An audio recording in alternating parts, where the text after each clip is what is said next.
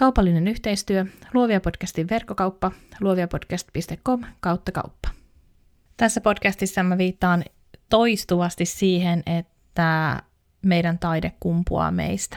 Sun taide kumpuaa sinusta ja sun taide on monella tapaa yhtä kuin sinä.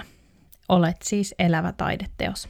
Ja kuinka sattuikaan, meidän verkkokaupassa on myynnissä kollari, joka muistuttaa sua tästä siis sun ainutlaatuisuudesta joka kerta, kun katot peiliin. Suomen virallinen miesompeli ja jaksossa 50 vierailut Partamatti valmistaa luovia paidat. Mustaa kollaria on kehuttu maasta taivaisiin, eikä suotta. Sun asiakkaasikin tulevat ihastelemaan tätä paitaa, joka sopii joka tilanteeseen. Yrittäjänä mulle on äärimmäisen tärkeää, että mä myyn vain asioita, joista kaikki saa reilun korvauksen ja tuotantoprosessi on läpinäkyvä. Tämän kollarin kangas on Orneulen kollegia, eli se on Suomessa neulottu ja värjätty. Partamatin käyttämät keinonahkalätkät on valmistettu Kuopiossa. Kotimaisuusaste on siis kunnossa, eli kipin kapin kollariostoksille osoitteeseen luoviapodcast.com kautta kauppa.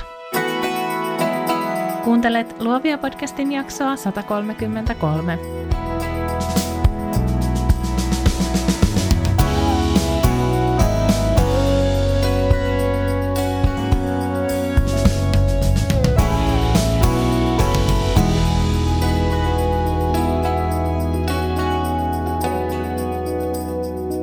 Tässä jaksossa tapaat yrittäjä Annik Jensen Munkin, jonka yritys Little Bit Design on tullut tutuksi erityisesti korvakoruistaan. Kuusankosken taideruukilla majaansa pitävä Little Bit Design on intohimon yritys. Työhuoneella ei kuulemma perkeleitä ja pusuja säästellä, mikä näkyy myös lopputuloksessa. Näissä koruissa riittää asennetta.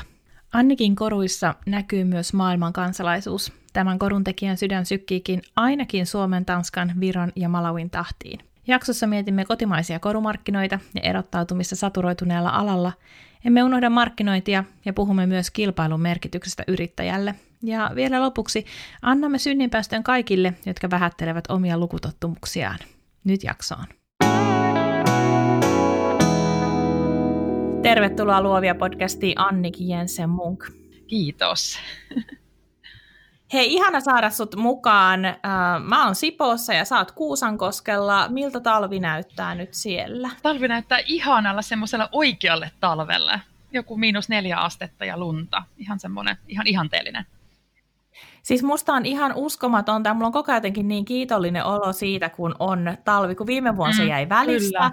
Ja sitten se yleensä tulee jotenkin semmoisena, että tulee lunta ja sitten se sulaa pois ja tulee lunta ja sitten siinä on se loskavaihe välissä ja kaikki näyttää rumalta ja mm. likaselta. Mutta nyt kun ei ole ainakaan täällä ei ole vielä kertaakaan sulanut lumet, Joo. niin ihanan näköistä. On, ja samalla auttaa tämmöisen epämääräisen aikaan. Se tuo jonkunlaista semmoista lohtua tai semmoista, että joku asia on hyvin. Hyvin sanottu. Joo, joo. Kyllä kai sitä vaan on sitten niinku, no sä et ole asunut koko ikää Suomessa, sä voit kertoa Kerro, kohta, mutta tälleen äh, niin kuin täällä asuneena ja kasvaneena, niin, niin jotenkin vaan sitä on niin jumissa siinä neljäs vuodena, ja että jos joku jää välistä, joo. Niin, niin ei tunnu hyvältä. Ymmärrän, kyllä. Hei, kerro kuka sä oot ja miten susta tuli yrittäjä? Joo, mä olen Anni ja tota, mä kirjoitin itselleni semmoista, että miksi mä itseäni luokittelin. Tämäkin on yllättävän semmoista mielenkiintoista, että mitkä tulee ne sanat ekana, mikä mä oon. Mä sanoin 41-vuotias äiti, vaimo, nainen, humanisti, monikulttuurisen perheen yksi, tois, niin kuin yksi vanhempi. En meillä on hyvä tiimi. Mutta mä samalla laitoin tähän myös, että mä oon virolaissyntyinen maailmalla kolunut hyvin avarakatseinen ja isosydäminen humanisti, jolle ihmisyys on niin kuin kaikki kaikessa. Ja silti mä painan yrittäjyyttä. Niin, kerro vähän siitä, että miten niinku, et, oliko tämä niinku sulle niinku ainoa vaihtoehto, että putkinäköisesti kuulit sitä kohti vai? Ei, se oli se viimeinen vaihtoehto. Mikä sun tarina on? Mulla on pitkä ja tosi moni, moni, moniulotteinen tämä mun tarina. Ja nyt mä tähän alus, alussa just sanoinkin tähän, että tämä mun maa, tämmönen maailmalla koluminen ja ulkomaalaistausta, niin tämä tulee varmaan kuulumaan myös mun puheessa ja mun sananvalinnoissa, niin eläkää mukana ja ymmärtäkää. Mutta mä toivon myös, että se tuo semmoista ää, rikkautta tähän mun sisältöön, koska koska se on hyvin vahvana mua, että mä, mä oon hyvin rohkea ja avoin ja puhun avoimesti ja mua ei haittaa, vaikka sinne tulee välillä ihan kumma, kummal, kummallisia sanavalintoja tai muuta. Ei meitäkään. Mä päädyin nykyisen, tähän nykyiseen yrittäjän työhön sillä tavalla, että, että mulla on taustana semmoinen humanistinen puoli, ja mä olin lastensuojelussa työssä, töissä viimeiset kuusi vuotta. Ja kävi sillä, että mulla oli viimeiset opinnot kesken, jolloin lastensuojelulaki oli juuri muuttunut, ja mulla oli semmoinen tilanne, että joko mä jatkan työtä, ja mä suoritan tosi nopeasti opinnot loppuun, tai sitten mulla on tehtävä joku muutos. Ja silloin mä koin sen mun työn, olin niin lastensuojeluyksikön ohjaajana, tosi merkityksellisenä ja tosi äh, tärkeänä. Mä en silloin ehkä ei tajunnut niinkään, miten paljon se söi minua, mutta mut se, oli, niin se oli ihan osa mun elämää. Ne nuoret oli täysin, mä päästin ne tosi sydämeen lähelle ja ehkä se oli semmoinen yksi haastekin siinä työssä, vähän liiankin lähelle. Ja tuli tilanne, että onko se tässä vai miten tehdään, ja mä päätin, että ei kun mä hyppään tuosta kyydistä pois mä hyppäsin ihan semmoisen, että mä lähdin, mä lähdin opin, opiskelemaan mun tutkinnon loppuun, yhteisöpedagogi, eli edelleenkin sillä humanistisella alalla oltiin, ja, ja mä ajattelin, että kyllä se, kyllä se tulee se oma paikka. Mä en pelännyt sitä, että mä en, en tule saamaan töitä, vaikka mulla oli kaksi lasta ja asuntolainat ja kaikki siinä, mutta mä jotenkin aavistin, että kyllä tässä hyvin tulee käymään. Mä tein muutamat korut, mä myin kaverille, mä laitoin Fasen kirppiksellä myynti ihmisiä ravaskotiin ja lähti siitä. Eli onko sä pitkään jo ennen sun yrityksen perustamista, niin ootko sä jo silloin tehnyt koruja niin kuin en, harrastuksena? Vai? En. Mä oon luova ihminen ja se jollain tavalla kuvataide ja maalaaminen täynnä on mussa aina ollut mukana. Mulla on yksi koulutus on puutarhuri ja semmoinen floristi ja kukkasidonta ja tällaiset käden niin kuin, taidot on mulle vahvat ja mä rakastan niitä. Mutta mä myönnän, että mulla on aina ollut semmoinen epäilys, että eihän sillä voi elää. Mm, mä taisin olla väärässä. Mm, mutta tota, eli se oikeasti karkas tosi, tosi nopeasti se tilanne siitä, siitä hetkestä, että kun mä myin vaikka mun ekat korut mun kaverille, jotkut ihan siis yli tavalliset napit liimattuna niin kuin korupohjiin. Siitä, kunnes me perustettiin niin kuin toiminimi ja sitten vuoden päästä ihan yritys ja ihan tuli jälleen myynti mukaan. Niin se oli tosi nopeat menoa. Eli um, teidän yrityksen nimi on Little Bit Design. Missä toi nimi tulee? You need a little bit insanity to do great things. Little okay. bit insanity. No sitähän se on. Eli nimi ihan siis oikeasti, meillä oli semmoinen tilanne, meillä oli, meillä oli tyyppi, joka halusi ostaa meidän koruja jälleenmyyntiin kauppoihin. Meillä ei ollut tuotteille nimiä, hintoja, katteita. Me ei tiedä yhtään mitä tässä koko tekemisestä. Ja tämä ihminen sanoi, että hei, näitä voisi myyä Suomessa. Tästä ihmiset tuli meidän edustaja. Me ei tajuttu edes, mitä se tarkoittaa käytännössä, mutta silloin se selvisi, että hän myy näitä meitä koruja. Hän näki tässä potentiaalin. Ja sehän olikin varmaan se ratkaiseva tästä tämmöisen yrittäjyyden niin nopean käy, käyntiin menemisestä on se, että mä, mä päätin, että okei, mä kokeilen tätä korttia. Kouvolassa on semmoinen taho kuin Kinno, eli semmoinen yrit, yrittäjyys valmennus tai semmoinen, mistä saa yrittäjät apua ja tukea. Mä kävelin sisään, mä kerron tämän tilanteen. Mä sanoin, että hei, mulla on jälleen myyjiä. Mä en tiedä, tällä hetkellä ehkä kymmenen, tosi lyhyessä ajassa saattaa nousta tosi iso määrään. Okei, miten mun pitää toimia? Ja mä sain semmoista tosi hyvää apua sieltä. Ihan, la, ihan lähdettiin laskemaan kuule korun hintaa, katteita, kannattavuuksia. Tämä oli semmoista, mitä mä en tajunnut yhtään ennen. Ja mun tausta on vielä semmoinen, että mulla on ollut koulutie hyvin, äh, hyvin mutkaileva, ei ei mitenkään helppoa. Et ysiltä mä oon lähtenyt kutosen matikalla ja mä oon semmoinen, että mä en tule koskaan laskemaan mitään. Et se on semmoinen, mikä on niin kuin no way, no. Ja mä sanon edelleenkin, että tämä on tosi henkilökohtainen myöntää semmoinen, että ei saa, ei noin voi sanoa. Mä en ole edelleenkään ihan varma, että osaanko mä laskea prosenttilaskua kunnolla. Ja, mm. ja se, miksi mä sanon tämän äänen, on just sen takia, koska mä tiedän, että siellä on muitakin yhtä, yhtä tämmöisiä, jotka kokee itsensä niin semmoisen vajavaiseksi. Mutta sitten on niitä toisia juttuja, millä, millä jaksaa puskea ihan tosi hyvin eteenpäin ja ne kantaa. Apua saa melkein ihan mihin tahansa nykyään, jos vaan kehtaa pyytää. Mä muistan, että lukiossa mä vaihdoin, mä, mä menin pitkällä matikalla Joo. ja mä olin ehkä kolme kurssia käynyt, ja mä tajusin, että mä en tule ikinä tarvitse tätä yhtään missään. Joo. Ja sitten mä vaihoin lyhyen matikkaa ja se oli ihan ok. Mutta kuitenkin mä olin sitä mieltä, että tässä ei ole niinku mitään järjen hiventä, mä en tule koskaan käyttää matikkaa mm. missään. Mun äiti, joka on siis tehnyt työuransa äh, niin talousjohtajana, niin hän tietysti olisi ehkä toivonut vähän erilaista asennetta lapselleen, koska koskaan ei tulevaisuudesta voi tietää. Niinpä. Ja, ja sitten mä menin yliopistoon ja mä oon myös niin kuin tosi humanisti. Joo. Ja sitten kas kummaa, yllättävän paljon sitä matikkaa nykyään arjessa tarviikin. Ja mulla on ihan samoja fiiliksiä, että se on kyllä niinku se mun heikkous. Mm. Mutta totta kai, niinku, jos mä mietin, mi- miten mä niinku nyt ymmärrän oman yritykseni numerot ja muut, mm. niin onhan se ihan valtava ero siihen, kun mä oon aloittanut yrittäjänä. Et kyllähän siinäkin tapahtuu sitä muutosta, sitä vai itse sillä tuu aatelleeksi tai huomaa. Joo. Mutta, mutta onneksi tässäkin apua löytyy ja onneksi esimerkiksi oma puolisoni on aika näppärä näissä prosenttilaskuissa. Joo, kun on sama tilanne. Että mä niin luotan semmoisen, että, että mun on handlattava joka osa, joku osa-alue ja sitten mun on vaan kehdattava jatkuvasti uudestaan ja uudestaan pyytää apua. Ulf mun, mie- mun mies vieressä, hyvin numerotietoinen ja täynnä. Mä kysyn, uu, mä joskus saatan soittaa kesken palaverit, anteeksi mun pitää käydä vessassa. Mä soitan sille, hei, diili on tää, onko tämä hyvä juttu? Aivan, ihan mahtavaa. Mä luotan sen semmoiseen, että, jo, niin kuin, sen, että mä, mä kehtaan myöntää, että mä en tajua, mutta mä tarvin sua nyt tähän, tiedätkö, tiesaa mua tässä. Hmm. Hmm. Eli um, onko teidän työnjako siis se, että sä oot niinku siinä suunnittelupuoli en, ja joo. Ulf on sitten niin kuin se työttävä puoli. Ei, meillä on sillä, että Anni hoitaa kaiken ja Anni pyytää apua, kun Anni tarvii. Ulf on, okay. Ulf on koko aikaisesti ammattikorkeakoululla töissä ja sitten harrastaa Little Bittiä iltaisin, öisin ja viikonloppuisin ja lomilla. Aa, okei. Okay. Eli siis tota, joo, okei, kato, kun mä jotenkin nettisivuilla oli, on niinku kuva, mistä olette yhdessä, mutta te olette niinku tiimi, mä, mutta joo. se on niinku sun, sun yritys siinä mielessä. Joo, siis yritys on ihan 50-50 jaettu, mutta joo, mä, okay. mä pyöritän tätä, eli mä, mä, mä myös nostan tästä palkan.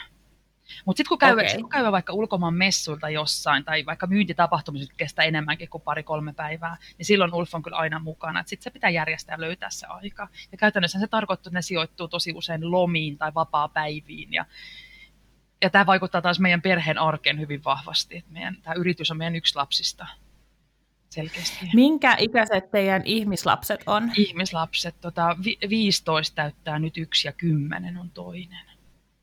Okei, eli he on elänyt hyvin vahvasti tämän mm. koko jutun oh. mukana. Minä vuonna se olikaan, kun uh, Little Bit Design perustettiin? Eli mä lasken sen alun siihen Little Bit Designin just siihen aikaan, kun tuli mukaan jälleen myynti. Eli mä koen, että silloin se yritys niin kuin alkoi, koska silloin piti oikeastaan laskea. Niin siinä, siitä on noin puoli, seitsemän vuotta. Mm. Ja mitä sä, mitä sä sanoisit, että missä vaiheessa – yritystoiminta oli sun mielestä niin kannattavaa, että sä niin kuin aloit luottaa siihen, että kyllä tästä ihan oikeasti leipä tulee pöytään? Ah, siinä meni ainakin pari-kolme vuotta semmoisen, että mä, mä tein äh, Mä tein siinä ohessa semmoisia äh, ohjaajan tai opettajan töitä paikallisessa kansalaisopistossa. Oli semmoinen maahanmuuttajaryhmä, jota mä vedin ja koordinoin.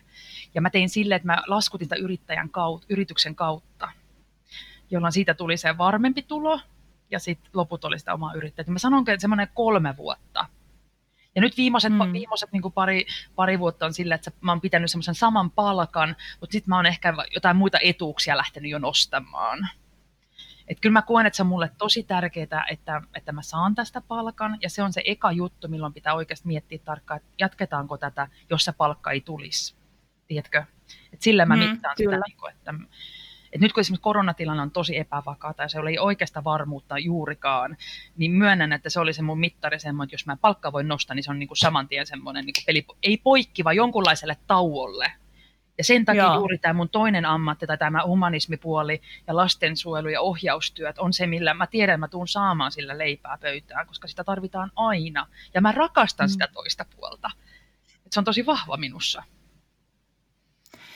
Hei, voidaanko hetki puhua tuosta kansainvälisestä puolesta? Puhutaan, puhutaan. Kun, kun se on jotenkin niin, ähm, niin selvä juttu, että miten väistämättäkin se tuo sen oman mausteensa mm. siihen arkipäiväisen tekemiseen.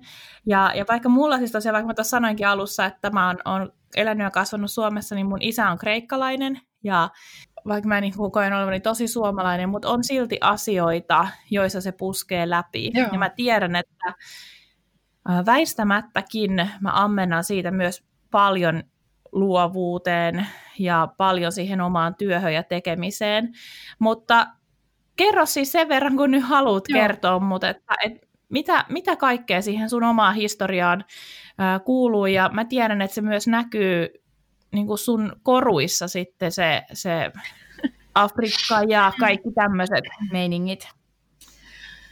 Joo, siis niin kuin etnisesti tämä suomalaistausta on mulla paljon vahvemmin kuin mikä maahanmuuttaja, maahanmuuttajuustausta. Eli suomalaissyntyiseen perheeseen Virossa olen syntynyt aikoinaan, mutta 90-luvun alussa perheeni muutti Suomeen ja sen piti olla vain väliaikaista. Äiti meni tota yliopistolle töihin ja pitämään yhtä koulutusta ja se vaan venyi ja venyi ja se venyi tähän asti. Mm. Mut, eli tämä virolais, virolaisuus minussa vahvasti on ja mä tuon sitä usein esille ehkä semmoisena kun mut luokitellaan aika usein ihan suomalaisena. Ja sitten kun mä en koe aina olevani sitä, mutta en mä virolainenkaan mm. koe olevani Virossa. Et mä oon siellä ihan pihalla, mutta en mä kyllä täälläkään ihan täysin täällä ole. En tiedä ymmärtääkö sitä. Joo, siis semmoinen juurettomuus, Joo. Jo, joka, joka niin kuin mä oon monesti sanonut, jos joku kysyy, että no miltä se tuntuu mennä Kreikkaan, tai miltä se tuntuu Joo. sitten niin kuin asua Suomessa, elää täällä, niin mä jotenkin sanonut, että no lentokentällä mä koen olevani jotenkin kotonani. Siis ei siksi, että musta olisi ihanaa lentää tai ei mulla ole hirveä lentopelko, vaan siksi, että joku sellainen juurettomuus hmm, toistuu siellä kaikessa, mitä tapahtuu ympärillä. Ja siellä mä tunnen olevan jotenkin osa sitä. Mutta sitten kun menee välillä, no totta kai Suomessa nyt eniten on kotona, niin kuin sinäkin sanoit. Kyllä. Mutta, mutta sitten se on erilaista kotona mm. olemista kuin varmaan semmoinen ihminen, jolle ei ole sitten perimän puolelta tai sitten niin kuin sitä semmoista jatkuvaa liikettä siellä taustalla. Mm. Mä myönnän sen, että ehkä semmoinen, että jos mun pitäisi jonkun isänmaallisia tunteita tuntea, niin kyllä ne tulee jossain äh, semmoisesta, kun mä, mä tuun Viroon ja mä oon joku vaikka semmoinen iso laulutapahtuma siellä, niin kyllä mä myönnän, että mulla tulee ihan klönttikurkkuun. Että mm. kun mä käyn hautausmaalla. Että kyllä mä tajun semmoiset juuret, ne on siellä. Ne on ehkä jollain tavalla vahvemmin. Mutta koska se maa on niin vieraantunut, tai minä olen niin vieraantunut siitä maasta, niin päin se on, niin en mä myös koe olevani osa enää sitä ollenkaan. Ja mä ehkä vielä en koe niin kuin edustavani virolaisuutta niin kuin jollain tavalla semmoisen stereotyyppisillä tavoin. Ymmärrätkö, että mä oon jotenkin, mm, mä oon jotenkin kummallinen virolainen. Mutta mulle sanotaan usein täällä Suomessa, että no, no sen takia sä oot tällainen. No kyllä mä sitten että sulla on tää virolaisen tämmöinen mä kysyn, että mikä se on, niin se on kuulemma joku oma juttunsa, että tässä yrittäjyydessä se kuulemma näkyy. Mm-hmm. Ja joo, kun suomalainen sanoo, että suomalaisilla on se sisu. Joo, no mikäs virolaisilla on? No niin, onko sillä tupla sisu? Ne kärsi Neuvostoliitonkin. Tiedätkö, että se on yllättävän semmoinen, ja mul, mähän on kuin jyrää, mä oikeasti, mä menen seinien läpi, jos tarvii. Mä koen sen tosi semmoisen vahvana itse itsessäni, ja se on hyvä, mutta sehän on myös, se on sekä että, ja koko mun elämä on tällaista, kaikessa on se hyvä puoli ja se toinen puoli, miksi mä voin olla tasaisempi? mutta miten sitten, mikä on tämä uh, Malawi-kontakti? Eli mä opiskelin vuosia sitten Tanskassa, ja ja se on niin kuin sosiaalipedagogiikka ja siihen koulutukseen kuuluu tosi paljon äh, ulkomaalaisharjoitteluita. Itse pystyy valitsemaan niitä niin paljon vaan kuin mahu, mahtuu mukaan. Ja mähän päätin, että mulla oli jo silloin niin semmoinen, että ei Afrikka on se mun mesta. Mun on pakko päästä sinne. Ja mä, mä mm. siinäkin niin kuin ilmoitin sen tosi vahvasti, että mä menen vaan. Mutta mä menen sillä ehdolla, että minä itse päätän, minne mä menen ja millä tavalla mä tämän hoidan. No, mä päädyin tota Malavin semmoisen paikallisen orpojärjestön duuniin, eli vapaaehtoisesti. Tarkoittaa, että mä keräsin kaikki ne varat ennen sitä harjoittelua, että mä voin elää siellä puoli vuotta sillä rahalla, mitä mä sain kasaan. Ja sitten mä tein sitä duunia, mitä mä halusin sinne mennä tekemään. Mä löysin pienen järjestön, missä oli niin kuin 5-6 opettaja vapaaehtoista. Ja mä menin niitä jeesaamaan. Mä ennen sitä lähtöä mä olin juuri tavannut mun nykyisen miehen, niin mä sanoin, että mä oon menossa sinne, mun on pakko mennä. Mikään ei pysäytä, ei, ei edes rakastuminen eikä tällainen. Ja Ulf silloin kyllä ilmoitti, että ei, sorry, että hän ei kyllä lähde, hän on, hänelläkin on, on, on Afrikka-kokemuksia takana, että hän on nyt sen tien jo nähnyt. Mä sanoin, että mä menen silti. No ei mennyt kuin muutama kuukausi eteenpäin, niin kyllä se Ulf vaan lähti mukaan hän ehkä tajusi sen semmoisen, että tässä voi joko se ihminen lähtee ja sitten se tiet erkanee sille, koska se on hyvin semmoinen vahva kokemus ja on semmoinen niin kuin tällaisissa olosuhteissa eläminen. Mm. Joko se erottaa tai yhdistää. Ja meidän kohdalla se kävi se, että se yhdistyminen tapahtui siellä, että meistä tuli oikeasti niin kuin tiimi, perhe, ja sillä mennään edelleenkin. Että mä tasan tarkkaan tiedän, että se, se pelasti mun henkeä useita kertoja siellä semmoisissa olosuhteissa, missä oli oikeasti tosi epä. Siellä oli kyllä turvallista, siis ei ole sotatilannetta eikä mitään, mutta semmoinen ihmisarvon kanssa joutui paljon tekemisiin. Niin kyllä mä tiedän, että se on se tyyppi, kenen mä voin täysin luottaa tällaisesta. Kyllä se jeesaa mua, niin, niin se on jotenkin ihan tosi vahva se semmoinen juuri tullut häneen kiinni. Niin, aika jännä siis, just että olette kokenut hyvin alkuvaiheessa sen mm. yhteen hitsautumisen. Mm, ollaan. Ja, ja, ja sitten, että, voi, että toisesta on tullut semmoinen peruskallio Joo. itselle. Eli te olette ollut aika pitkään yhdessä. Joo, tämä on siis 2000, 2003 ollut tämä, joo. Joo. Ollaan, vaikka sitten mä koen siltä, että me ollaan persoonana tosi erilaisia, niin siksi mä ehkä tarvin semmoisen vapauden tässä Little Bitissä toimia mun tavalla, mun luovalla tavalla – koska mm. hän ei ole sitä, hän ei ole sitä. Hän on sitä numeroita, niin kuin mä sanoinkin. Kyllä, niin. kyllä. No mutta miten, miten sä oot oppinut sit niinku korumestariksi? Sä oot, niinku, sä, oot, sä oot kuitenkin siis, mm. onko teillä erikseen siis valmistus jossain vai valmistatteko te ihan mm. käsiin? Valmistat sä niinku itse siellä omin pikkukätöisin jokaisen korun? Mm, eli mun se koulutus siellä taustalla ei ole niin. todellakaan siis tämän alan. Mulla ei ole minkäänlaista luovan alan, mulla on luovan alan, mulla on kuvis, kuviksen opettajan opinnot, että jos se niin kuin lähinnä luovuutta. Niin, mutta se on niin kuin, äh, mä oon puutarhuri ekalta ammatilta, sitten on semmoinen sosiaalipedagogiikka lukenut sitten yhteisöpedagogiksi valmistunut Mikkelistä. Eli nämä on hyvin näitä humanistisia. Täällä itse työssäni mä, mä opin kaiken kantapään kautta. Ja se on tosi raadollista, koska siihen liittyy niin paljon myös pe, niin pettymyksiä ja pieleen menemisiä, sitä oppimista. Ja se on tosi henkilökohtaista. Miten mä, millä tavalla mm. mä täällä Little Bitissä toimitan on se, että, että kun ei olla koruseppi, eli en mä juota, hitsaa, leikkaa, sahaa, vaan me piirretään yhdessä graafikoiden kanssa erilaisia korumalleja, ja niitä lähdetään me löydetään yhteistyökumppanit, jotka meillä pystyy niistä tekemään osia, niitä koru, koruosia, niitä lopullis, jotta saadaan lopullinen tuote valmiiksi. Mutta se, että millä tavalla se kaikki syntyy, niin oi ei, siis ei tähän riitä aika millään, että mä kerron kaiken. Kerro jotain. Kerron sitä, että monta eri tahoa liittyy siihen, että yksi koru valmistuu. Mutta se lopullinen kasaus, se lopullinen se, että tuote lähtee asiakkaalle, niin se tapahtuu kyllä tässä meidän työhuoneella. Mutta mulla on tällä hetkellä alihankintatekijöitä, mulla on täällä myös harjoittelijoita jatkuvasti, ja kelle mä, niin keltä mä ostan ostopalvelua, korujen kasaamista. Mä ostan ostopalveluna myös jonkun verran suunnittelutyötä muilta, myös sitä itse teknistä piirusta, eli niitä juttuja, mitä minä en pysty tekemään. Mm-hmm. Ja mä tajusin sen jo tosi alussa, että mä tarvin tähän yrityksen pyörittämiseen tosi monta eri tahoa. Ja siksi, ehkä siksi tämä niin pyörii yllättävän hyvin. Niin, tai ehkä ei saa sanoa, että yllättävän hyvin. Eihän se nyt ole mikään yllätys, koska sähän oot niin mahtava. mutta on se mulle, tiedätkö, kun mä, mä on, elän mä ymmärrän kaikkinen epävarmuuksina jatkuvasti, joka ikinen päivä, niin kyllä tämä mut aina välillä yllättää silti. Mutta se vaatii, kyllä vaatii hirveästi semmoista luottoa. Että niin kuin mä eilen viimeksi harjoittelijalle, että hei, että se, että sä sössit ton lähetyksen asiakkaalle, se, että sinne meni, menee sormenjälki, se tarkoittaa, että asiakas kokee, että Little Bit tekee paskaa. Että se, mm. tarkoittaa, että minä olen siellä takia, että minä olen huono. Niin se, että mä luotan, että se harjoittelija nuori tyttö laittaa sen tuotteen oikein ja oikealla tavalla, oikean tuotteen oikean pakettiin, niin se vaatii multa aina sitä. Mutta mä oon oppinut aika hyvin jo siihen. Että kyllä nämä on opettanut.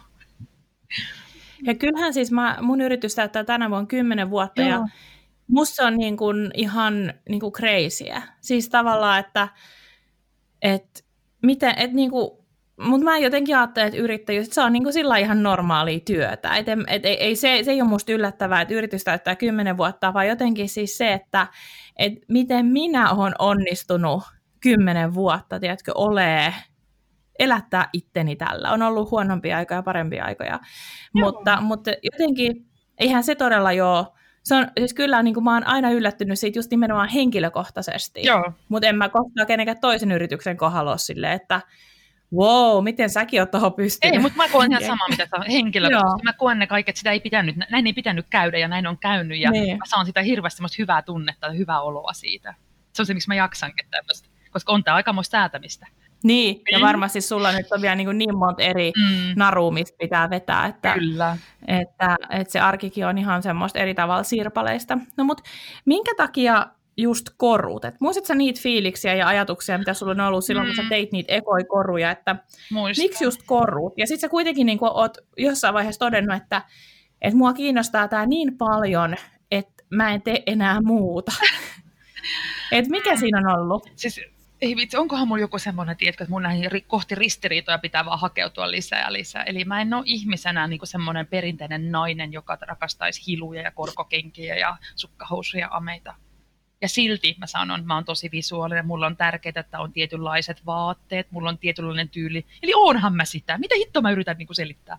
Ymmärrätkö? Mm. Et koko ajan tulee Joo. näitä ristiriitoja. Ja korutuottanakin on mulla ollut ihan samanlainen, että hyi, tommonen, mä koen sen samalla vähättelevänä, että no tommonen pieni söpö askartelu. Mm.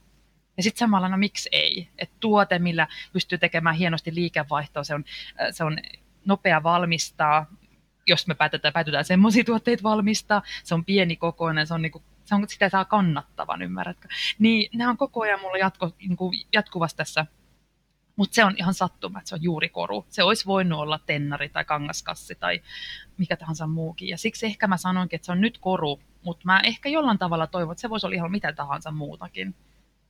Ja mä oon tosi avoin. Ja mä sanon näitä jatkuvasti, mä sanon näitä myös tahalla jatkuvasti myös avoime, niin kuin sille avoimesti. Mä oon tosi avoin, ehdota mulle vaan. Periaatteessa niin kuin kanavoit, tai siis käytännössä, mm. sä kanavoit sun sitä taiteilijuuttasi ja luovuuttasi tällä hetkellä niihin koruihin. Mutta sä voisit kanavoida sitä johonkin muuhunkin myös. Todellakin, mielellään. Kyllä. Nyt mä oon oppinut vähän tähän korumaailmaan, koska tämä on vaan niinku pää, niinku ajautunut tähän. Ja tässä ei ole mitään vikaa, koska me edelleenkin jotenkin, niissä koruissakin mulla on vähän joku semmoinen äh, angsti siellä. Ei tämä mitä tavallista korua ole, mutta se on aina asiakkaan sit, äh, tulkinnut, että onko tämä se, se koru just sit se, mitä juuri he tykkäävät tai mitä tämä koru on. Niin siis kyllähän sun työn jäljessä äh, huomaa, että siellä on semmoinen pieni anarkisti, mm. eikö niin? Joo. Kyllähän niin kuin ihan siis se, se, millä tavalla just vaikka... Ähm, siis sun tekstikorut on jo ihan semmoisia niinku statementteja, mm. ja, ja sit sä et ehkä ihan hirveästi tälle ulkopuoliselle niin ei näytä siltä, että sä ihan hirveästi varoisit sitä, mikä niin kun, tiedätkö, pääsee maailmalle. Mm. Mä otan riskejä, mä myönnän. Ja mä saan siitä myös niin kuin kiitosta, mutta saamme sitä toistakin usko pois. Että kyllä mua mm. katsotaan no niinhän se aina on. Se, joka tekee työnsä Joo. näkyväksi, niin se saa aina kumpaakin. Kyllä. Ja mä myönnän, mm. että mä jopa ehkä molemmista vähän sen nautinkin. Että mä jotenkin tarvinkin ehkä sitä. Että tämä ei ole niin kuin mitä tämä ei ole. Tämä ei ole semmoista söpöstelyä pelkästään. Mutta ei mä myöskään halua, että mä en tykkää semmoista, jotka mua sanotaan perkelekorutekijäksi. No se, että se mm. yksi koru nyt saattaa olemaan siellä perkele sanalla, ja sitä on myyty tuhansia, jes, hyvä juttu, kiva juttu, hieno sana, ei tarkoita sitä, että minussa ei olisi mitään muuta. Ja sen takia ehkä tämä ihmisyys ja humanius on mulle tosi tärkeä tuoda esille myöskin. Että siellä voi samalla olla semmoista hyvin ronskia ääripäätä, ja sitten samalla sitä semmoista, tiedätkö, ihan järjetöntä sydämellisyyttä, ihmisyyttä. Mm. Nämä on mulle tosi tärkeitä asioita, että mä toivon todellakin, että kukaan ei, ei luulisi, että mä oon joku perkelekorujen tekijä vaan. Mm. Aivan. No jos sä pystyt sä kiteyttää sitä sun yrityksen viestiä jotenkin johonkin niin kuin yhteen lauseeseen tai näin, tai että onko sulla joku semmoinen suuri visio itselläsi, että miten sä haluat muuttaa maailmaa sun työllä, kun sä oot kuitenkin humanisti. Joo. Voiko maailmaa muuttaa koruilla? Mä luulen, että se tuote on ihan mikä tahansa. Ei ole sitä se, että millä me se tehdään. Onko se koru vai onko se, onko se reput vai onko ne autot.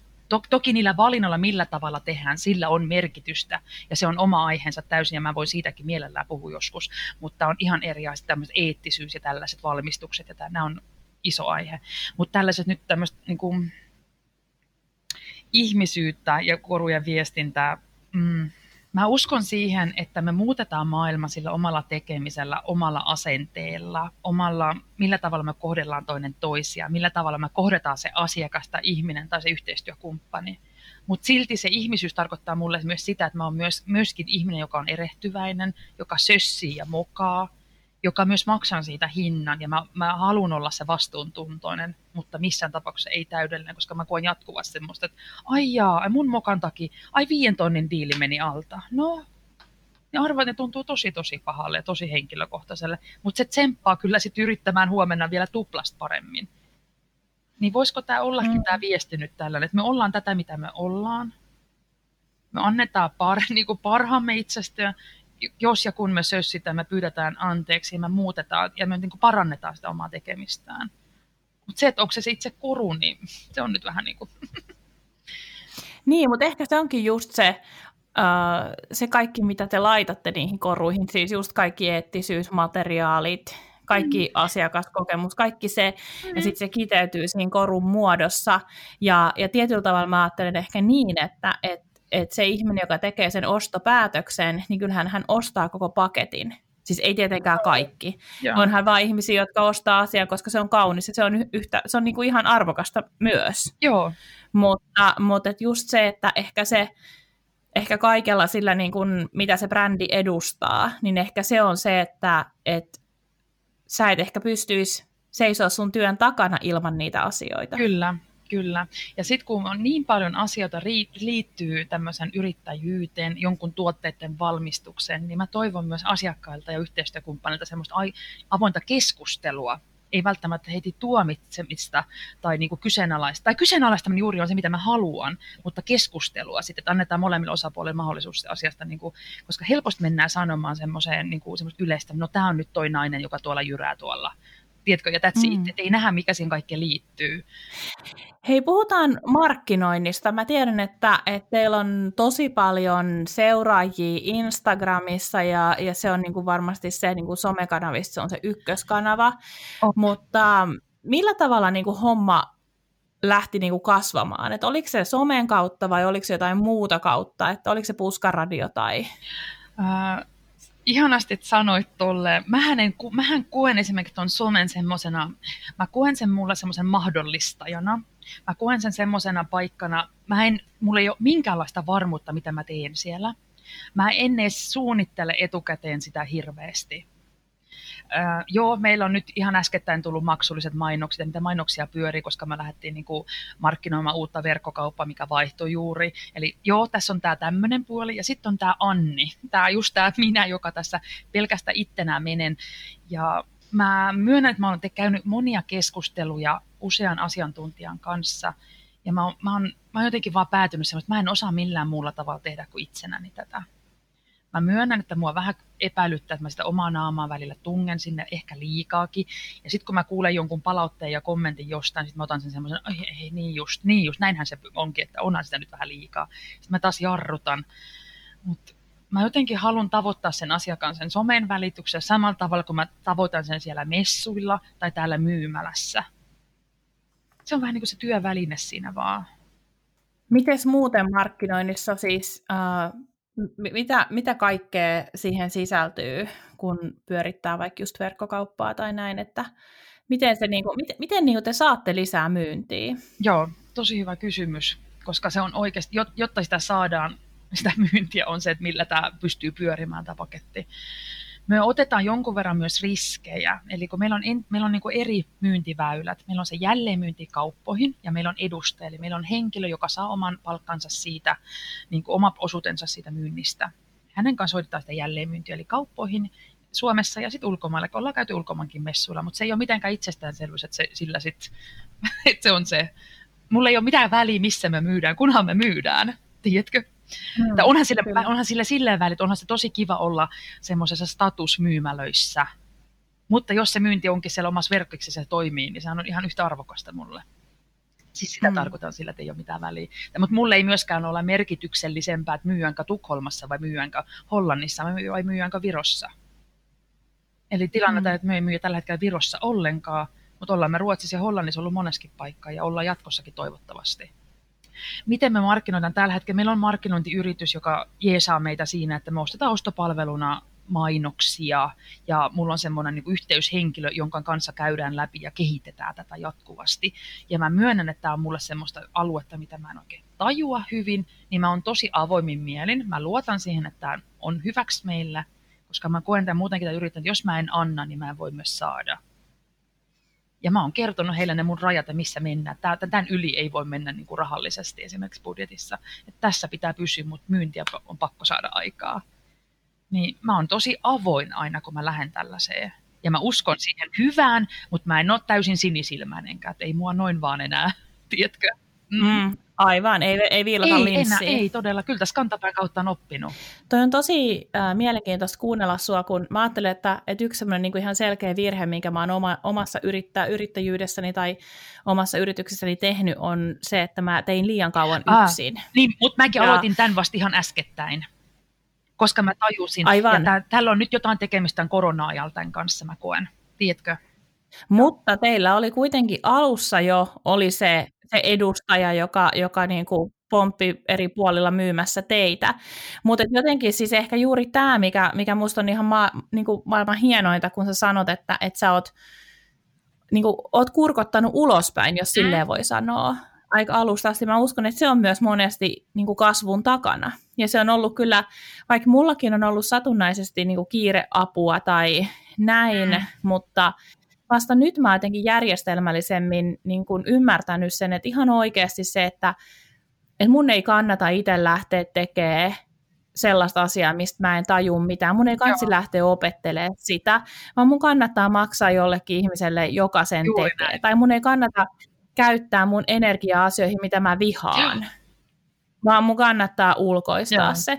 Ja vasta viimeisen niin kuin muutaman vuoden aikana mä oon jotenkin sisäistänyt sen ja ymmärtänyt, että joo, totta kai se on aina taloudellinen riski, mm. mutta kyllähän omaa yritystoimintaa oppii myös ymmärtämään ja peilaamaan menneeseen ja, ja, ja miettiä, että mihin suuntaan on mm. menossa. Mm. Ja te, eihän niitä päätöksiä tehdä missään miten se sanoisi, niin kuin missään tyhjässä sammiossa. Että kyllähän niiden päätöksiin vaikuttaa se, että mihin, mitä haluaa saavuttaa seuraavaksi.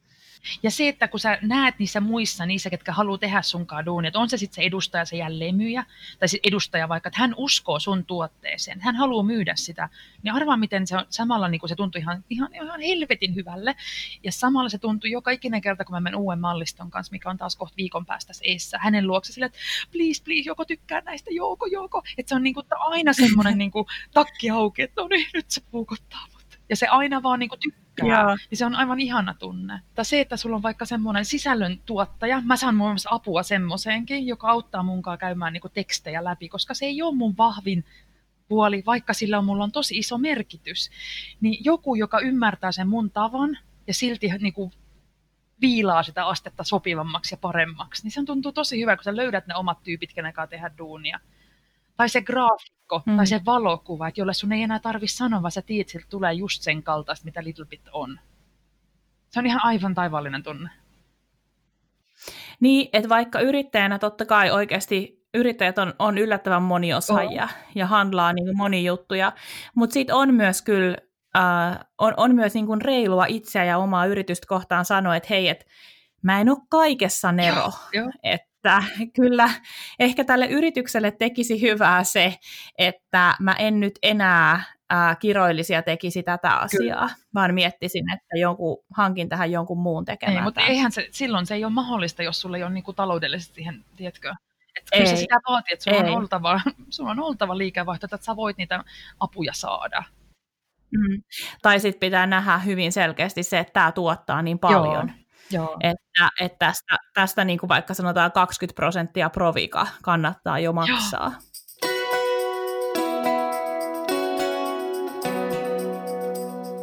Sä et ole ainoa, joka tekee koruja. ja, ja se on myös niin kuin Suomen markkinoilla on paljon, äh, paljon taitavia korutaiteilijoita ja paljon taitavia tai paljon hyviä yrityksiä tekijöitä, mutta mikä on se sun mielestä, mikä sit erottaa Little Bit Designin sieltä muiden joukosta? Hmm. Se olisi nyt tommoinen kysymys, mikä mulle, millä mun pitäisi olla oikeassa vastaus. Jos, jos mennään jonkun yrittäjyyskurssin mukaan ja tällaisen, tämä on se tärkeä juttu. Mikä on se sun juttu? Millä tavalla sä oot? Hmm. Mä en tiedä. Voinko mä vaan sanoa, että mä en tiedä. Mä toivon, että se on se, se koko kombo, se koko kokonaisuus. Se, että mä laitan tämän mun oman persoonan, mutta enhän mä, mä en myönnä, että mä en halua myydä itseäänkään. Mutta mä, mä toivon, että se on se kokonaisuus. Se, että niissä koruissa puhu, puhuttelee ne tyylit, Little Bit koruthan on, ne on tosi, niin kuin, ei voi sanoa, että ne on vaan tätä tai ne on vaan sitä, vaan siellä on hyvinkin laaja valikoima eri tyylejä edustettuna, ja se on ihan tarkoituksella. Koska mäkin koen, että mäkin edustan hyvin monta eri tyyliä. Tämä on niin, kuin niin sekavaa. Eli mä toivon, että, tämä, että minä ja ne korut ja se koko kombo, että se on se meidän se, millä tavalla se erottuu se, että mä en ole päätynyt tekemään puisia laaserleikattuja koruja pelkästään, vaikka mä tykkään niistä edelleenkin, mutta mä myönnän, että se on nyt semmoinen alue, mitä Suomessa on niin paljon sitä esimerkiksi jo. He, toki mä nyt on täysin ulkopuolinen nyt, enkä mä halua arvioida toisen tekemistä, mutta, mutta jotenkin mä ajattelen, että kyllähän niin kuin mun omassa yrityksessä just ne hetket, kun on lähtenyt vähän toiseen suuntaan, kun näkee, että ahaa, että nyt kaikki joo, tekee joo. näin. Ja kun mä sanon kaikki, niin tietysti siis se tarkoittaa jotkut. Mutta tavallaan, että nyt nämä mm. tyypit mm. tekee samantyyppisiä asioita kuin minä. Mun on nyt tehtävä jotain toisin. Sä oot niin oikein, mitä sanot on. Eli sitähän tapahtuu jatkuvasti, kun tehdään jotain tuotetta. Ja kun joku huomaa, että joku juttu myy, niin tehdään sitten kymmenen tekee perässä. Enkä sano, että joku tekee jonkun perässä, vaan se inspiroituu ja haluaa tehdä sama, niin kuin, samoja juttuja. Ei tarkoita, että ihan samaa mallia. Kyllä. Ja ihmiset inspiroituu kyllä. samantyyppisistä ja koska asioista. On, on, ihan on trendit, on kaikki, mikä liittyy kaikkeen. Ja tämä on ihan sama Jep. kurumaailmassa kuin vaikka maailmassa, vaikka teidän kentällä. Mutta sitten se, että toisaalta taas, että taas mä jotenkin tuon tänne, kun sä käsittelit se sana kurutaiteilija, siinä on se taide, okei, mä koen sen taiteen niin kuin sen luovan puolen siihen, mutta sitten mä koen jatkuvasti tuon sitä yrittäjyyttä esille. Eli edelleenkin mulle nämä on niin semmoisia, ilman yhtä ei ole toista. Ja tämä on niin kuin, tämän on oltava yrittäjyyttä. Ja tämä on vain koru. Ymmärrätkö, mitä mä haen? Mm. Eli Kyllä, joo. Mä koen sen niin kunnia-asiana, että mä saan tämän yrityksen kannattavaksi ja siellä on erilaisia tuotteita. Siellä että saattaa olla jo samanlainen pyöreä puinen palikka kuin vaikka viidellä tai kymmenellä muullakin tekijällä, koska pyörä on vain pyöreä. Ja sitten se asiakas mm. voi itse päätä, minkälaisen pyöreän muodon se haluaa korvaansa tai kaulaansa. Ähm, Mutta nämä on aiheita, mitkä aiheuttaa myös ristiriitoja meidän koruntekijöiden välillä. Tai välillä, ei välttämättä edes välillä, vaan niin kuin meissä itsessämme, koska me koetaan semmoista uhkaa tai, tai just semmoista inspiroitumisen. Tämä on, tämä on taas niin oma laaja alueensakin. Niin, toi on itse asiassa aika jännä, että et, et jotenkin just se, että sä, sä meet tietyllä tavalla se yrittäjyys edellä, niin se on hyvin erilaista arkea kuin vaikka sanotaan kultaseppä, jonka, Joo, ää, jonka, joka niin kuin kokee intohimoa siihen materiaaliin ja siihen prosessiin, siihen nimenomaan siihen, voiko sanoa ydintyöhön Joo. tai siihen taiteeseensa. Mutta just ehkä se, että sulla se voisi olla, se, se just se, niin kuin puhuttiin aiemmin, että se voisi kanavoitua myös vaikka kenkinä. Kyllä Joo. tai jonain muuna Joo. tuotteena. Että sulla se ehkä on se, just se yrittäjyys näkyy vahva. Ehkä siksi se luovan alan yrittäjä, se nimikä, musta tuntuu yllättävän niin kuin hyvälle. Ja se korutaiteilija, se, se nimikä kuulostaa niin kuin semmoiselle imartelevalle, tiedätkö? Mutta mm. välttämättä ehkä ei koe niinkään varmuutta siinä. Ja sitten taas joku esimerkiksi käsityöläinen, mä arvostan ihan hirveästi käsityöläisyyttä, mutta mä koen, että siinä on jonkunlainen semmoinen vähättelevöisyys, että ei käsityöläinen voi elää, niin kuin, ei, ei se voi saada kannattava niin. yritystoiminta. Mulla on semmoinen viba siinä. Joo, se on vähän ne puuhaileva Joo, sana. Vaikka mä arvostankin mm. sitä. Eli mä en halua Joo, mä en halua olla käsityöläinen, koska sitten loppupeleissä lähdetään jo ke, niin aiheeseen, että no onko, onko jollain onko se enää käsityöläisyyttä, että me piirretään täällä kuvat ja me lähetetään ne ää, te- terästehdas tekee meillä korun osat ja ne, ne, ja ne lähettää ne meille ja me kasataan niistä eri osia yhdistelemällä niin kuin lopullinen tuote, niin mikä on enää käsityöläisyyttä? Mutta onhan tämä modernin alan käsityöläistä silti. Nämä on ne ihmiskädet, jotka loppupeleissä mm. tuotteen valmistaa. Se on se ihmisen mieli, joka sen piirtää siihen koneelle sen, sen muodon tai kuvion. Mutta teillä on ilmeisesti kuitenkin aikaa paljon uskollisia asiakkaita, jotka palaa kerta toisensa jälkeen. Mm, siltä näyttää. Tämä tuntuu aivan häkellyttävälle ja semmoisena, että, että me, me saamme itteni tosi helposti vaikka itkemään tästä aiheesta. Se, että joku ihminen sanoo, että hän ei voi olla vaan ostamatta. Mulle tulee samalla huoli siitä ihmiset, ei voi, että sen talous on ihan pielessä ja se mies varmaan sitä, kuulee, että jo, kuinka monet korvikset sulla jo on. Ja samalla taas ihana, kun hän vaan niin kuin palaa uudestaan ja huuloisestaan. Tässä on niin kuin, niin hassuja tunteita mun päässä, että sitä hyvää mieltä ja semmoista, niin kuin semmoista luotto korun tekijä niille oloa. Vähän sama kuin aika kampaajalkin varmaan. Ja sitten samalla semmoista sitä taas se talouspuoli, semmoista, hän laittaa rahaa uudestaan ja uudestaan. Mutta hän haluaa edustaa niillä koruillaan meidän juttua. Ihan aivan ihanaa. Mm. Ja selvästi näissä ihmisissä se, mitä sä teet ja se sun meininki ja asenne, niin se resonoi heissä. Toivottavasti. No hei, mä luulen, että kuuntelijoita kiinnostaa kuulla äh, vähän sen sitä, että sulla on nyt jo niin kuin monen monen vuoden kokemus siitä, että, että millaista se korualan yrittäjyys on Suomessa, mm. niin jutellaan siitä vähän aikaa. Miten sä koet jotenkin niin kuin korun tekijän markkinat Suomessa? Millaiset ne on? Meitä on yllättävän paljon. Ja suomalainen asiakas on hyvin semmoinen, he, he haluavat suomalaisia tuotteita. Ja nyt taas tullaan siihen, onko, onko Little Bit ja tämmöinen monikulttuurisen perheyrittä, onko tämä suomalaista? No onhan tämä, ja sä kuuletkin minua. Mutta mun pointti ehkä taas on tuoda sitä esille, että, että ei unoheta sitä, että suomalaisuutta voi olla niin monenlaista. Ää, markkinat on siinä mielessä hyvät, koska, koska täällä on semmoinen oma trendinsä tällä hetkellä ää, näyttäviin koruihin – se esimerkiksi, jos verrataan vaikka meidän toiseen maahan Tanskaan, missä käydään aina välillä, niin siellä ei käytetä juurikaan näin paljon näyttäviä isoja koreja kuin Suomessa. Tämä on nyt tämmöistä yli, yleistämistä. Suomesta on taas tosi vahvana, mikähän on mulle aivan niin kuin yes. Mutta sehän voi olla myös vahvana sen takia, koska on tarjontaa niin paljon, niin ihmiset niin kuin innostuu enemmän ja enemmän. Mutta se on myös varmasti ohimenevääkin. Niin siinä mä sitten ehkä koenkin myös semmoiset, että se, että Little Bitin korut on hyvin monipuolisia ja siellä joukossa onkin todella paljon itse asiassa minimalistista ja moderniakin. Ja täytyy vaan nähdä ja löytää sieltä niiden isojen ja järeiden joukosta. Mm. Mä koen, että markkinat on ihan hyvät. Kilpailu on todella kovaa. Ja niin kuin minua, minuakin tai Little Bittiäkin kohtaan ollaan uskollisia, niin ollaan uskollisia myös niitä toisia merkkejä kohtaan esimerkiksi just kun se some, some kertoo sen, että ihmiset jakaa niitä omia korulöytöjä, eli on semmoiset korvistyypit ihan, ja, ja onhan mäkin sitä omalla tavalla, koska mä käytän koruja ja mä, tyk, mä kiinnitän huomiota korviksiin, mutta mäkin, mähän kiinnitän huomiota totta kai niin yrittäjän kannalta siihen enemmän, mutta, mutta ihanaa on nähdä, kun jaetaan vaikka korutelineitä, missä on kaikkien näiden valmistajien koruja, niin mähän tunnistan niistä 80 prosenttia ainakin. Ja se on semmoista, niin että jes, Little Bitit on päässyt joukkoon, uh, taas on tuhansia, ketkä ei edes tiedä meitä, vaikka ne rakastaa korviksi. Eli ei, ei kaikki tavoita kaikkia, eikä tarvikaan.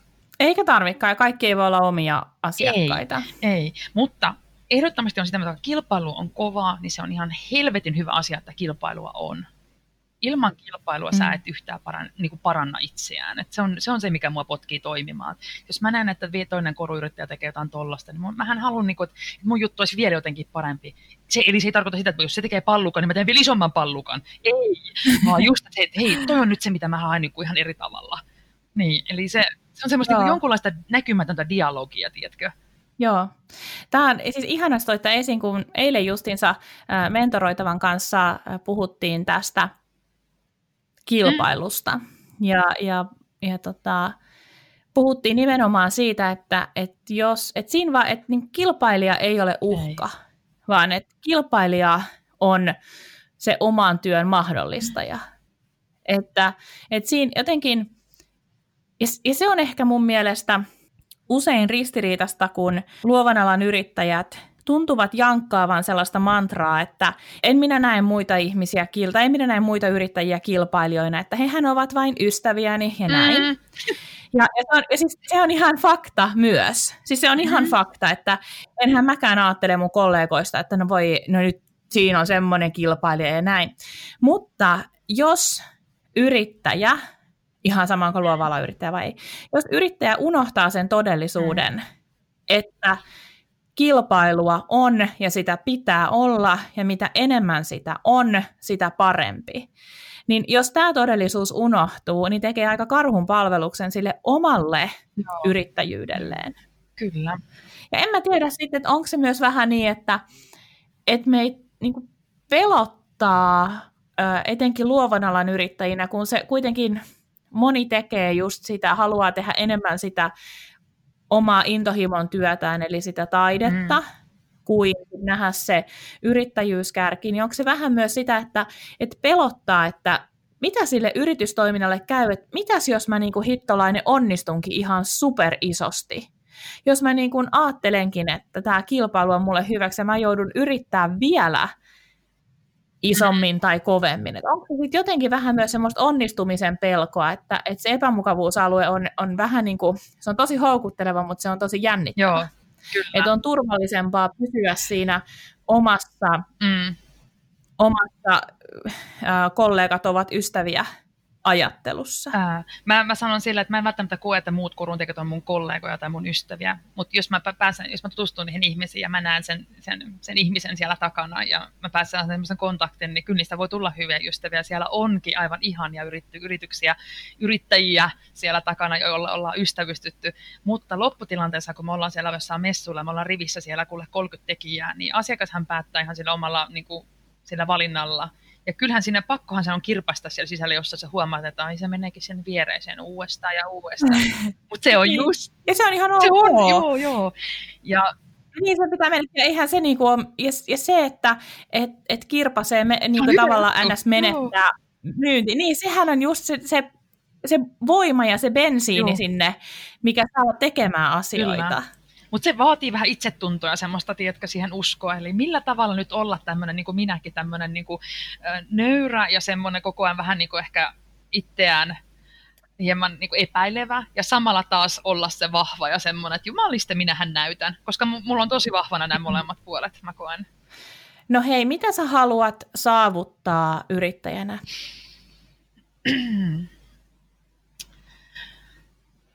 mä haluaisin mä, mä, mä tykkään sitä ajatusta ihan hirveästi, että tämä elanto tulee tällä tavalla.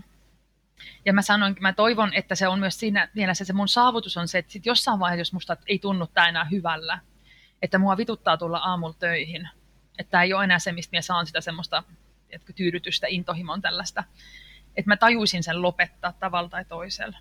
Mä toivoisin, että, mus, että mulla olisi se semmoinen kypsyys siihen, että tänne, tänne ei tarvi olla sen suurempi, sen jotain. Tänne ei tarvi olla loppuelämän, tällä ei tarvi niin kuin, äh, valloittaa maailmaa tai Suomi. Mutta kyllä mä mm. myönnän, että kyllä se menest, jonkunlainen menestys tuntuu myös ihan tosi imartelevalle ja hyvälle. Eli mä toivoisin, että mä voisin tehdä enemmän sitä itse suunnittelutyötä ja luoda, ja vähemmän sitä talouspuolta tiedätkö, että mun ei tarvitsisi enää istua tässä koneen takana ja katsoa la, laskuttaa ja tällaiset, että nämä tällaiset asiat voisi joku muu hoitaa. Ehkä se on mun unelma tästä, että mä voisin jakaa tämän yrittäjyyden monen ihmisen kanssa, niin kuin mä omalla tavalla jo nytkin teen, mutta vielä isommin. Ja mun alue olisi enemmän sitä luomista tällä hetkellä mun alue on mm. silti niin, niin laaja, että, että se pilkkoo sen luomistyön niin minimalistiseksi. Sä joudut ehkä jossain vaiheessa vielä enemmän kurkottaa Joo. ulospäin ja ulkoistaa asioita. Mutta mä jollain tavalla mm. toivoisin, että se tulisi sillä tavalla, että nyt kun mä ostan vaikka niitä ostopalveluna muilta, niin ehkä jossain vaiheessa pystyttäisikin tämä, luoda, tämä yritys muokkaamaan semmoiseen muotoon, että tässä olisikin enemmän tyyppejä mukana. Mutta koska tämä on mulle täysin uutta, mä en tiedä vielä millä tavalla tämä on, niin mun pitää lähteä niinku vähän niinku opiskelemaan tätä juttua, että voisiko tässä olla meille semmoinen väylä. Mulla on tosi moni, mm. niinku, mä oon tosi avoimin mielin, mutta elanto tässä on saatava mun perheellä. Se on se mun semmoinen, mikä pistää jatkamaan. Mutta mä veikkaan, että ehkä sun avoimuus ja se semmoinen riskinottokyky niin pelastaa sut. Että, että se tun, kuulostaa mm. siltä, että, että että sä et hirveän pitkäksi aikaa jää paikalle muhimaan. En jää. Et silloin kun, se, kun iski toi, toi koronatilanne, mulla oli niin kuin varmaan pari päivää semmoista, että, että joko tämä menee nurin tai sitten jumaliste. Niin mähän tain niin kuin ennätysmyynnit sillä tämmöisellä tahtotaisteluhengellä verkkokaupassa. Eli piti löytää se oikea väylä, josta sitä myyntiä tehdään, että saa liikevaihtoa, että saa palkkaa itselleen ja että pyörät pyörii, mm. koska totta kai meillä oli niin kuin meidän, meidän kokoisella yrityksellä, mä oon ainut työntekijä, eli ainut, joka tästä nostaa palkkaa, mutta ostopalvelu nostaa muilta, niin viime vuonna sitä ostopalvelua tehtiin paljon rajatummin, koska se oli paljon epävarmempaa. Ja kaikki vaikuttaa kaiken. Viime vuosi käytettiin suurin osa meidän puskureista. Se puskuri, millä piti palkata uusi työntekijä, niin me lähdettiin niin kuin kaksi vuotta taaksepäin hypättiin kehityksestä, niin kuin talouspuolella nyt puhun. Niin on tämä on tää kova juttu. Mutta ei tämä, tämä on vaan osa tätä pakettia. Niin, ja se, sekin kuuluu tietyllä tavalla siihen uh, markkinatalouteen, että et, niin oikeasti kamalaa ja jotenkin surullista kuin se onkin, että et viime vuonna kaikki yritykset eivät selviä tai selvinneet, mm. niin sekin kuuluu siihen, että, että joskus kun, tai kun tulee jonkunlainen notkahdus jostain syystä, mm. niin osa selviää ja osa ei. Ja silloin vaan tavallaan keksitään ne keinot, miten on mahdollista päästä eteenpäin. Mä muistan, kun muutama vuosi sitten yksi yrittäjä kysyi mutta mä tein Facebook-live, ei kun Instagram-liveä, mm. ja mä puhuin siitä jotenkin niin kuin varautumisesta notkahdukseen. Se oli varmaan ehkä 2018 tai 2017, ja, ja joku yrittäjä kysyi multa siinä, että kun mä sanoin, että aina tulee, jokaiselle tulee joku notkahdus, mm. että siihen pitää varautua. Ja hän kysyi, että miten mä voin olla siitä varma. Ja musta se oli tosi jännä kysymys, ja mä en muistaakseni edes tiennyt, mitä mä siihen vastaan, mutta kun mä ajattelen vaan niin elämää, että eihän elämäkään ole vaan niin yhtä nousukiitoa ja upeata, vaan sielläkin on menetyksiä ja surua mm. ja vaikeita ajanjaksoja. Ja okei, no niistä siis ihminen on, on hämmentävän mukautuva tyyppi, mutta jos niitäkin tulee, niin minkä takia yritystoiminta, joka riippuu myös pitkälti muista, niin miksei yritystoiminnassa tulisi notkahduksia? Joo, kyllä. No hei Annikin, aletaan lopettelemaan kaksi äh, kysymystä, ehkä helpoimmat kysymykset. Mitä kirjaa saat parhaillaan lukemassa? Miksi ajattelet, että se on helpoin? Koska se on sulle helpoin ehkä. Ei, kun mä ajattelen vaan, että siitä, kato, siitä vaan, niinku, siitä vaan niinku kertoo, että minkä on viimeksi lukenut tai mitä on mm. lukemassa. Paitsi jos ei ole lukunaisia. Mä niin haluaisin olla lukunaisia ja mä olin sitä Afrikassa ollessa, koska oli vaan pakko lukea, koska ei ollut mitään muuta, ei ollut nettiä, ei ollut sähköä. Mutta mä myönnän, että mun, mun, mun, mä en ole tällä hetkellä lukunaisia, mutta mä tuun taas olemaan sitä. Mä saan ystävältä Tommi Helsten, niin saat sen, mistä luovut elämän paradoksit kirjan, ja mä sitä selailen kyllä, ja se on mun semmoinen ja sitten mun, mun lapsi antoi mulle nyhtökaurakirjan joululahjaksi, niin kokkikirjat ehkä nyt sanon tähän kuule.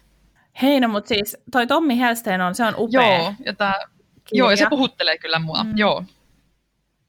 No siitä on hyvä, niin kun, se on hyvä hissuksiin siirtyä taas sieltä niin kun, kokkikirjapuolelta. Uh, Mutta hei, kokkikirjoissa ei ole mitään, mitään ei, vikaa. Ei olekaan. Ja ei ole myöskään vika, mitä vika sanoa, että ei ole niitä lukutyyppiä. Et sekin, että, että ei sen, että voi sanoa, että, että olenko minä sitten sivistymätön. Jollain tavalla kyllä, mutta ehkä sivistän itseni muulla, muita väyliä pitkin. Ja sit silti mä koen, että mä saan sitä lukemisesta kuitenkin jotain, mutta se vaatii mulle enemmän, enemmän tilaa ja aikaa. Mä en voi vaan illalla ottaa kirjaa, lukea puoli tuntia ja mennä nukkumaan. Se ei ole se mun. Mä, mm. mun, mä tarvin enemmän. Niin. Niin ja siis kun musta, tässä mä ennenkin sanoin podcastissa, että että mun mielestä on aina ollut yhtä hämmentävää jotenkin se, että ihmiset luokittelee sitä, että et, tiedätkö, että jos vaikka, kun mä itse tykkään joskus lukea vähän puhtaasti vaan niin kuin siksi, tai aika useinkin, että mä vaan niin kuin viihdytän itseäni. Joo. Ihan sama kuin mä katsoisin jotain Netflix-sarjaa. Joo, niin musta on ollut aina yhtä hämmentävää jotenkin se, että ihmiset ajattelee, että se on jotenkin huonompaa lukemista, jos he lukee viihdekirjallisuutta, tai jos he lukee jotain kevyttä, tai jos he mm. lukee vaikka lyhyitä esseitä tai novelleja tai sarjakuvia tai jotain, vaikka kaikkihan on kotiin päin. Siis se, että, että lukee jonkun artikkelin mm. netistä, niin kyllä se on aika niin kuin parempi, paljon parempi juttu kuin se, että sanoo viittaa kintaal tiedolle. Juuri näin, juuri näin. Mm, samaa mieltä. Mutta joo, mutta siis okei. Okay. Me laitetaan jaksomuistiinpanoihin Tommi Helsten ja Nyhtökaura kirja. Jee, tehdään näin. Hyvä pari. No hei, kerro kuuntelijoille vielä, mistä sut löytää netistä. No mä oon kova, kova pölisemä Instagramissa ja mä koen sen Instagramin mulle semmoisen helpompana väylänä. Mä en sano, että mä handlaan sitä, mä jotenkin harjoittelen koko ajan. Mä toivoisin, että joku mulle sanoo, että Anni, että mä näytän sulle, miten tämä hoidetaan. Mutta jos sä sanot, että sä löysit mut sieltä ja sä seuraat, niin se tuntuu jo kivalle. Eli Insta on mun se väylä ja mä harjoittelen Facebookin käyttöä taas, koska markkinointiyrityskin sanoo, että kannattaa olla unohtamatta Facebookia. Eli Little Bit Design sekä Instagramissa että Facebookissa. Ja jaksomuistiinpanoista löytyy linkit Kiva. sitten kaikkiin kanaviin. Anni, ihanaa, että sä olit mukana ja, ja kerroit sun työstä ja arjesta ja haaveista ja visiosta ja vaikka mistä me juteltiinnkään. Mä toivon sulle kaikkea hyvää ja menestystä tähän uuteen Kiitos, vuoteen. samoin sulla ja samoin sinä kuuntelet. Mä en meinaa uskoa, että joku jaksaisi kuunnella näin pitkää pölinää. Toivotaan parasta. Toivotaan todellakin. Kiitos, että kuuntelit tämän Luovia podcastin jakson. Luovia on puhetta taiteesta, yrittäjyydestä ja luovuudesta. Minä ja vieraani autamme sinua rakentamaan itsesi näköisen bisneksen, jota haluat vaalia, kasvattaa ja kehittää intohimolla eteenpäin. Mikäli pidit kuulemastasi, jatketaan juttua somessa. Löydät podcastin Instagramista at luoviapodcast ja minut tililtä Noni Annette. Liity myös Facebook-ryhmäämme Luovia podcast Jälkihöyryt. Tosi faneille on tarjolla Luovia verkosto, jonka kautta pääset verkostoitumaan, osallistumaan miitteihin ja saat satunnaisesti lisämatskua minulta. Käy siis osoitteessa luoviapodcast.com kautta luovia viivaverkosto. Ai niin, ja muista tilata podcast.